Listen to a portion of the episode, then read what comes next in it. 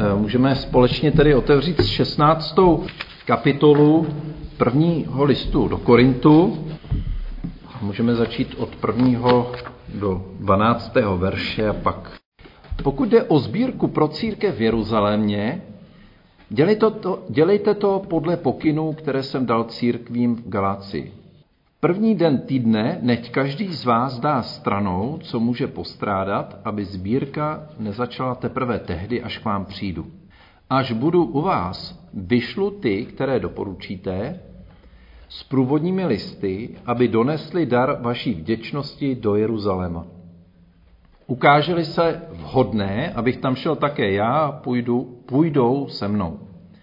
Přijdu k vám, až dokončím cestu Makedonii, Makedonii totiž jen projdu, ale u vás bych chtěl zůstat déle, snad i přes celou zimu, abyste vy mne potom vypravili na další cestu.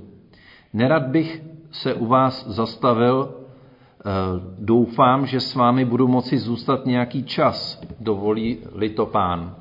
V Efezu zůstanu až do letnic. Otevřela se mi zde veliká a nadějná příležitost, ale také protivníků je mnoho. Přijde-li Timoteus, hleďte, aby byl mezi vámi bez obav. Vždyť koná dílo páně stejně jako já. Ať ho nikdo z vás nepodceňuje.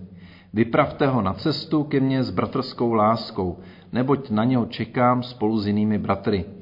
Pokud jde o bratra Apola, velice jsem na něj naléhal, aby k vám šel spolu s jinými bratry, ale v žádném případě nechtěl jít už nyní. Půjde však, jakmile se ukáže vhodná příležitost. Tak dostáváme se eh, do závěrečné kapitoly prvního listu do Korintu. Eh, tato část pojednává eh, o zásadních praktických věcech a dává nám nahlednout do života tehdejšího světa a do fungování rodící se církve. Epištola odhaluje, že církev tedy není jenom takovým duchovním společenstvím, které se zaobírá jen vlastní zbožností, a vypilovaným teologickým učením. Je zřejmé, že církev musí být nutně organizována, že je v ní třeba plánovat, o plánech taky mluvit a připravit se na ně. Tady vidíme spoustu vlastně toho plánování, co Apoštol Pavel plánuje, že skutečně není jenom tak jako, člověk by řekl, že je vedený duchem a že si vane kam chce, ale vidíte, že připravuje vlastně všechno jak pro ten příchod eh, vlastní, tak i Timotea a i dalších spolubratří. Je zřejmé, že struktura a disciplína v církvi eh, není úplně jako v armádě, k tomu se dostaneme, a zřejmě se počítá eh, s lidmi, s jejich osobnostmi a jejich vůlí.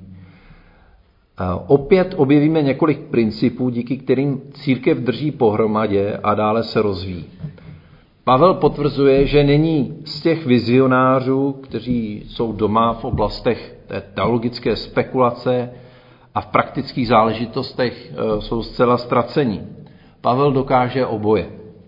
Jsou chvíle, kdy jeho mysl putuje v nebeských výšinách a přemýšlí o duchovních souvislostech a dopadech teologických tezí, což je e, důležité, ale zároveň si uvědomuje, že nohy musí být vždy pevně usazeny na pevné zemi, eh, kde se víra může jedině osvědčit. Že nestačí jenom tak teologicky jako plout, ale eh, musí se to osvědčit i v praxi. Hned tady máme v první části eh, téma sbírky do Jeruzaléma. Kapitola, kapitola začíná pokyny, jak provádět sbírku pro církev v Jeruzalémě. Závazek postarat se o chudé bratry v Jeruzalémě byl Pavlovu srdci velmi drahý a o této sbírce čteme na mnoha místech. Eh, když se podíváte, tak je to v listu Galackým, v druhé kapitole, nebo v druhé korinským, taky osmá a devátá kapitola se tomu velmi věnuje. Eh, Římanům 15 a skutky 24.17 tam vlastně čteme o tom, když přináší tu sbírku. Krásně tedy o tom píše například v Římanům 15, 25 až 28. Zatím však se chystám do Jeruzaléma, abych přinesl pomoc tamnějším bratřím. Makedonští a achajští se totiž rozhodli vykonat sbírku ve prospěch chudých bratří v Jeruzalémě. Rozhodli se tak proto, že i oni jsou jejich dlužníky. Jestliže pohané dostali podíl na jejich duchovních darech, jsou zavázáni posloužit jim zase ve věcech motných. Až dokončím tento úkol a řádně jim odezdám výtěžek sbírky, vydám se do Hispánie a zastavím se u vás. Tak e, nemusím připomínat, že Achája je teda, když se podíváte i na tu mapku, tak to je jako Řecko, že jo, a, a e, nad tím je Makedonie. Tak e, myslím, že i v té mapce e, je to zřejmý, kde se nachází Achája a kde se nachází Makedonie. Mám tu mapku tady, tak vám to jsem si vzal větší. Můžete se podívat tady, že Makedonie a Achája je tady. Tak tam můžete najít na těch svých mapách. A uh, ještě budeme se bavit o Efezu, tak Efes najdete tady. Tady uh, skoro přístav v Malé Ázii. Což bude důležité si tak jako uvědomit vlastně, kde se apoštol Pavel tak pohyboval v tuhle chvíli. Eh, v tom, jak vlastně církev se zabývala vlastně tím, jak se trápí nebo jak žijou bratři a sestry v jiných zborech, když se podíváte tady vlastně v tom středozemí, což uh, i ty vzdálenosti, tady vidíte, že to jsou tisíce kilometrů, nebo stovky kilometrů aspoň mezi tady, jako uh, těma, ale tisíce kilometrů tady, co Apoštol Pavel tak jako se pohyboval, tak vidíme, že ty vzdálenosti byly celkem velké. A přesto ta církev se zabývala tím, jak se má církev tamhle pár řeknu, i třeba z Říma eh, do Jeruzaléma, to už máme pár tisíc kilometrů, tak je to zajímalo. A taky informace měli. Eh, a v tom nám může být tehdejší církev inspirací. Ve starověkém světě byla žitá sounáležitost a bratrství mezi běžnými lidmi a přenesla se také do církve. Možná bychom čekali, že to vzniklo v církvi, ale Eh, nebylo tomu tak. V tehdejším řeckém světě existovaly asociace zvané, eh, zvané eh, eranoi. Pokud se člověk ocitl na dně, tak jeho přátelé se společně sešli, aby jim pomohli získat bezúročné půjčky. Například synagoga měla pověřené členy, jejichž povinností bylo vybírat dary od těch, kteří měli, měli dostatek a sdílet je s těmi, kterým chybělo. Eh, to se dělo celkem pravidelně, tenhle ten zvyk vlastně eh, se děje pořád vlastně na východě, i vlastně v těch eh, islámských zemích, když bychom se povídali o tom, tak i tam vlastně velmi dbají o dobročinnost a o to, aby zvláště ty bohatší dávali do společného. Poměrně často se kladlo na srdce židům, kteří odešli do zahraničí, a prosperovali, aby poslali své vyslance do, do Jeruzaléma a donesli příspěvky pro chrám a pro chudé. Pavel patrně nechtěl, aby křesťanská církev byla pozadu ve velkorysosti za židovským a pohanským světem. A my, protože máme vést taky rozhovor e, o církvi, my se můžeme ptát, jak je štědrý náš sbor. Jak, kolik si myslíte, že dává náš sbor na Eh, třeba zahraničí eh, nebo na chudé církve. Eh, schválně to tak řeknu. Zatímco bohatí muslimové staví po celém světě madrasy, tedy školy a mešity, o tom mám celkem přehled a to byste se divili, jaký staví opravdu krásný, obrovský stavby i v Africe, i v Ázii. A mešity samozřejmě, to se staví i, i na západě Křesťané na východě živoří a jejich komunity se rapidně rozpadají, také kvůli nedostatku peněz. E, sbírka jako projev zbožnosti a bratrství. Ta sbírka pro chudé v Jeruzalémě znamenala víc než tedy e, vyjádření toho bratrství. Byl to způsob, jak také demonstrovat jednotu církve. Byl to způsob, jak e, si uvědomit, že křesťané nejsou členy pouze místního sboru, ale že jsou příslušníky církve Kristovy, která přesahuje hranice, národy, rasy i státy, tady vidíme i kontinenty, eh, a že každý sbor má povinnost vůči ostatním.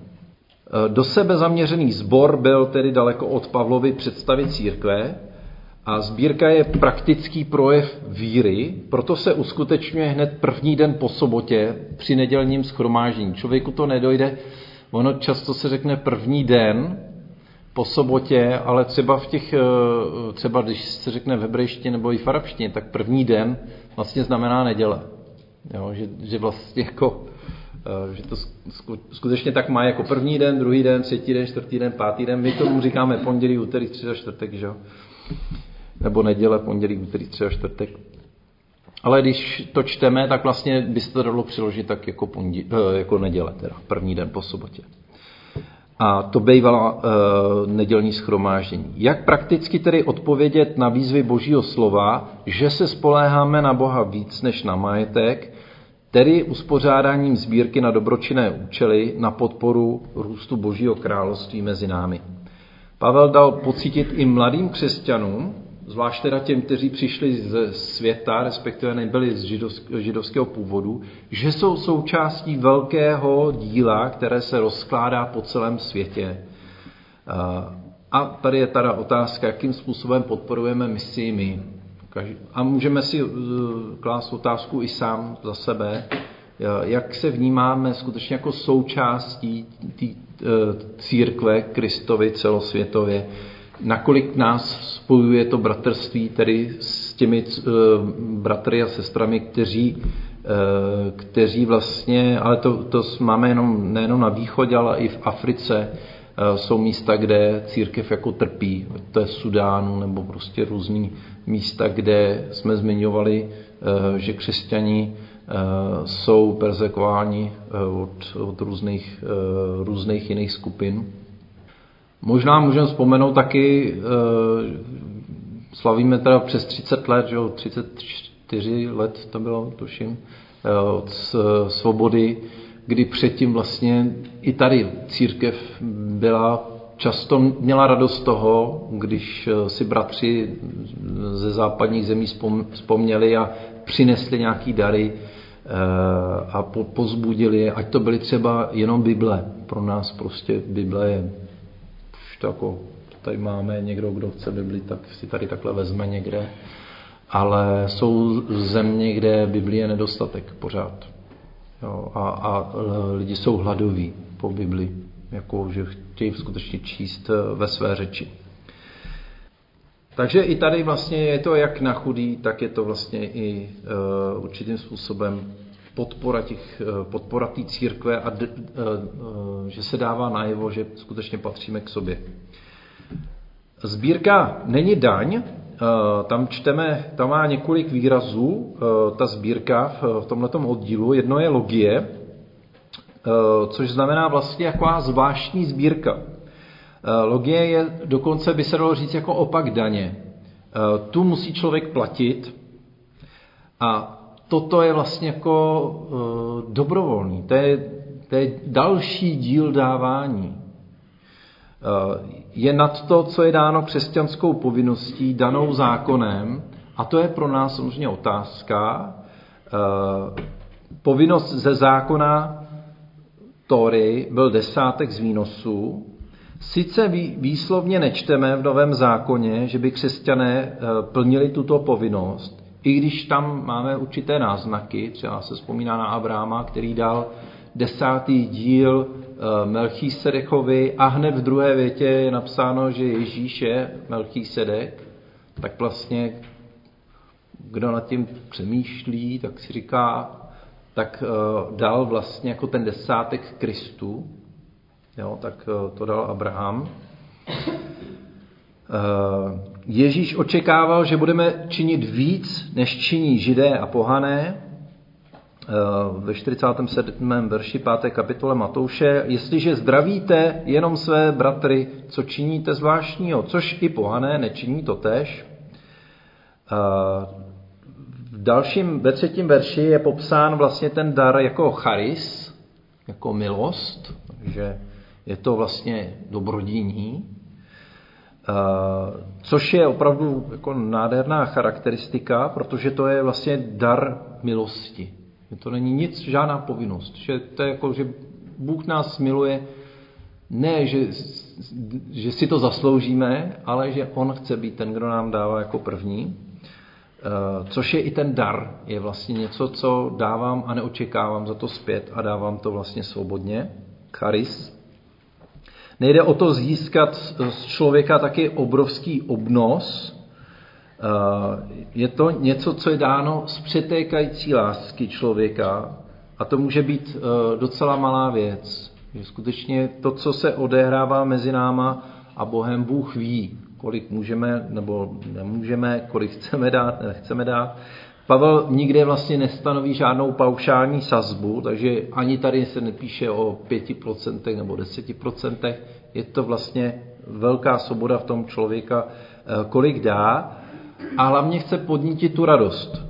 Jo? Protože jakmile člověk má i stanovený ten paušál, tak vlastně se mu kolikrát to mění jako v povinnost a ne, eh, ne v radost. A vlastně je to teda otázka, kolik eh, tedy každý korinský křesťan má v neděli dávat. Eh, říká jim, že eh, ať každý dává na základě svých možností, jak to ve svém srdci cítí a jak se rozhodl. Tak to si můžeme vzpomenout i v druhém korinským, tam se o tom zmiňuje. Je to přeci tedy mezi ním a Bohem.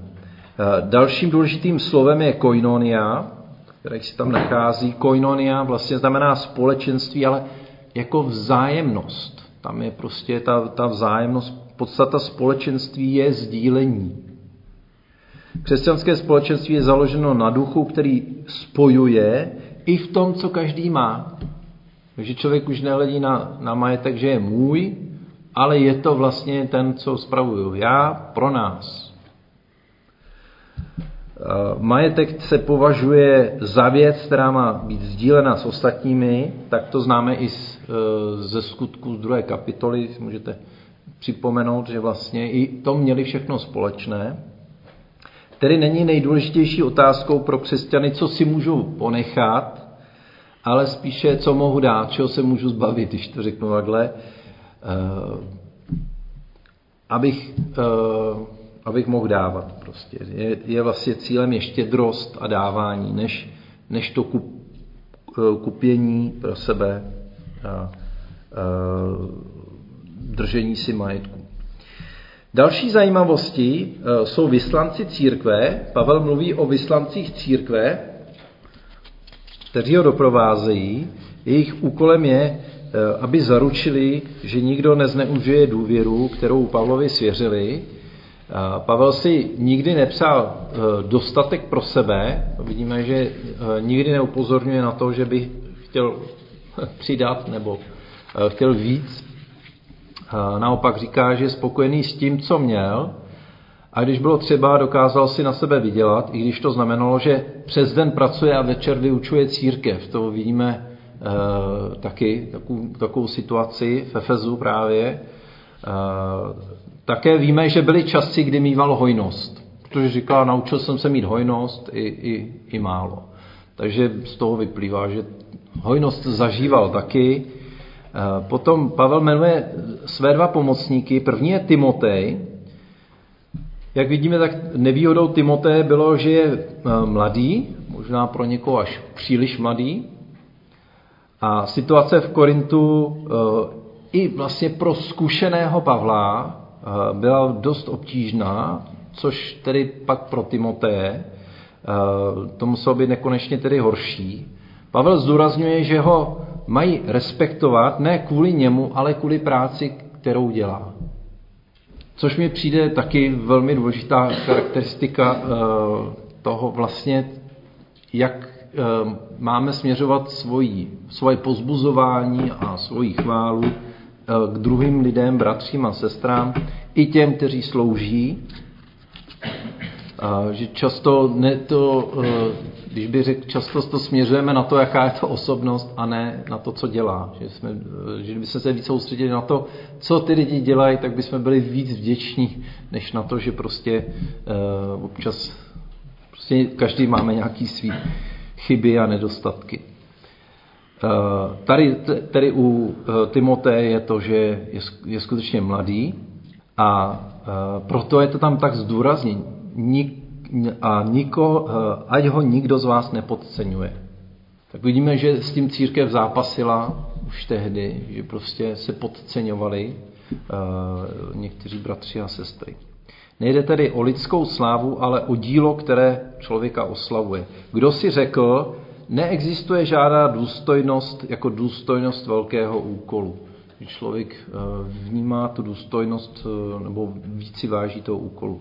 Druhým člověkem je Apolos. Apolos eh, vychází z této pasáže jako člověk s velkou moudrostí, když si vzpomenete hned na začátku v listu, tak je tam zmiňován, kdo je Apolův a kdo je Petrův a kdo je Pavlův a, a on říká, já jsem Kristův. Takže Apolos tam byl jeden z těch, který vlastně trošku, nevíme jak hodně, zapřičinil nebo jakou roli v tom hrál, ale když vycházíme tady z toho začátku, tak vlastně vidíme, že i v církvi v Korintu existovalo rozdělení, eh, kde se lidé hlásili k různým stranám a Apolos eh, to bez pochyb věděl a možná si víc přál, aby se do toho rozdělení eh, nezapojil. A byl dost moudrý na to, aby věděl, že pokud je církev rozdělená, je moudřejší a rozumnější, aby zůstal stranou. Nech se napětí uklidní.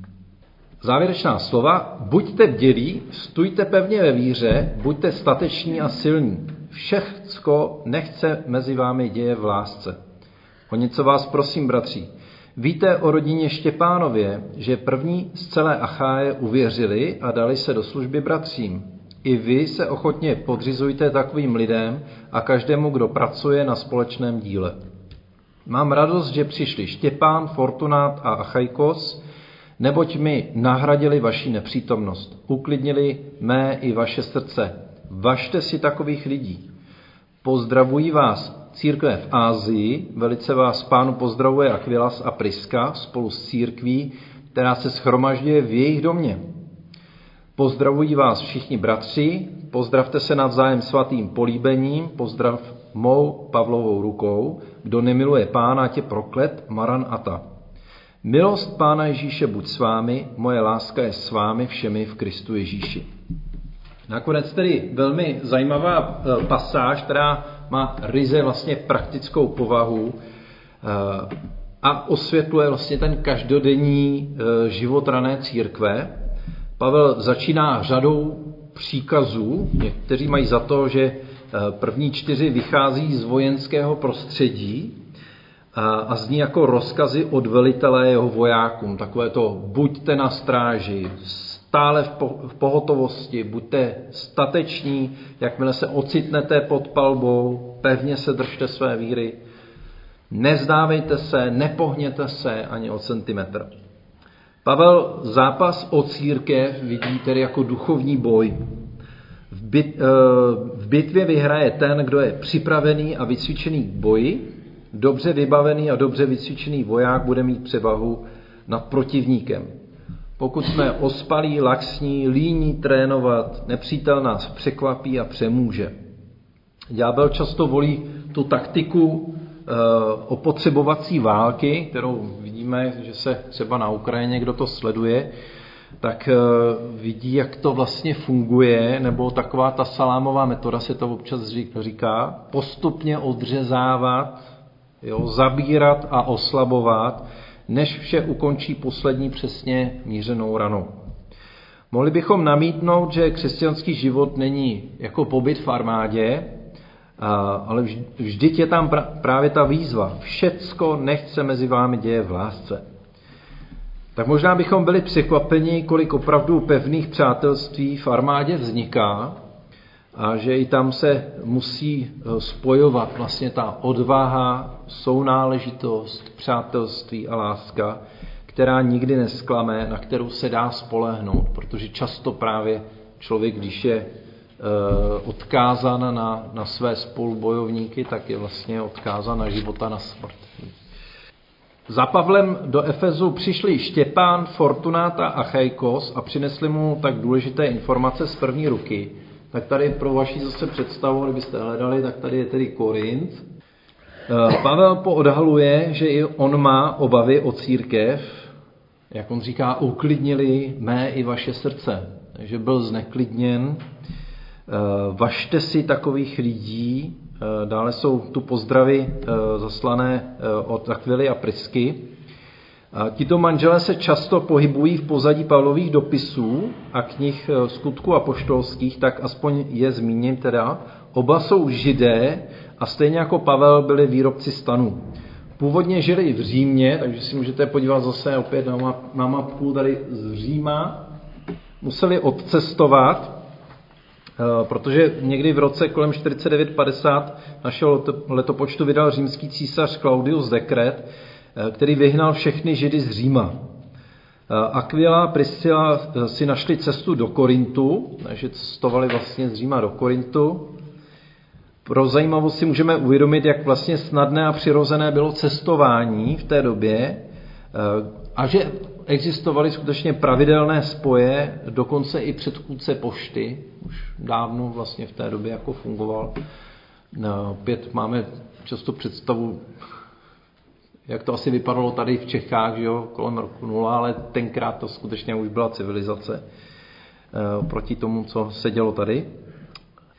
V těchto dnech eh, nebyly také žádné církevní budovy, až do třetího století neuslyšíme o jediné stavbě kostela. Vůbec nic. Že to vezmeme, že v podstatě více jak 200 let církev se rozrůstala a přitom, se, přitom neměla nikde žádný kostel. Sbory se scházely v soukromých domech, všude, kde se Aquila Priska ocitli, stali se, stal se jejich domov vlastně zborovou budovou. Tak nevím, jak je to. Ale ty naše domy prostě nejsou tak úplně stavěný, ale eh, někteří bratři, co já vím, tak eh, vím, že když stavěli domy, tak stavěli, zvlášť na těch vesnicích, nebo na malých městech, tak když už si stavili dům, tak už počítali, že tam bude scházet eh, u nich církev doma. Pozdravte se navzájem, píše Pavel se svatým polibkem nebo svatým políbením. Polibek eh, teda eh, byl skutečně krásný zvyk rané církve. Možná to byl židovský zvyk, který převzala raná církev a bylo to zjevně dáno vlastně na konci modlitby těsně před koncem schromáždění, kdy se konaly svátosti. Dneska si podáváme ruce u svátostí, ale tenkrát to byl takový zvyk přes proč tento krásný zvyk vyvanul z života církve? Někdo by se nelíbal doteď, ale bývá to zvykem se obejmout nebo, eh, nebo si vyjádřit vlastně symbolicky i to bratrství a sesterství, že eh, patříme do té jedné rodiny. Tak vidíme, že to bylo něco přirozeného v té době, dneska už tak na to jako klidně o tom můžeme mít diskuzi. Tak já to říkám, já jsem objímací, takže mě nevadí, když, když, eh, když někdo mě chce obejmout, tak já ho klidně rád obejmu, zase to nikomu uh, netlačím, že tak musí být. Uh, nakonec uh, Pavel přikládá svůj vlastní podpis, čímž naznačuje, že tedy to nepsal vlastně sám, že to nám patrný, že, že to psal nějaký pisatel, zapisovatel, možná sekretář, sekretářka, Pozná se to i podle řečtiny. Eh, nevíme vlastně, jak, eh, jestli mu někdo dělal tu korekturu eh, řečtiny. Nicméně tady vidíme, že připisuje tedy vlastní rukou něco. A pak zazní věta v aramejštině Maran Ata, která z největší pravděpodobností znamená pán přichází nebo pán přijde což je zvláštní, že vlastně v té řeštině najednou z ničeho nic se objeví aramejsky tenhle ten pozdrav. A, ale vlastně tenhle, takže pravděpodobně tenhle ten pozdrav byl obvyklý jo, v té ran, uh, v rané církvi. A tak jako dneska říkáme asi haleluja nebo hosana, tak to považujeme prostě pomalu za český slovo, že jo? nebo takový jako něco, co eh, vyjadřujeme běžně, jako v češtině. Eh, schrnuje životně důležitou naději rané církve i křesťanů, která je dána očekáváním příchodu Krista. Ale poslední slovo, než to prokletí, má v prvé řadě, tedy a na začátku i na konci eh, láska, milost Pána Ježíše buď s vámi, moje láska je s vámi všemi v Kristu Ježíši.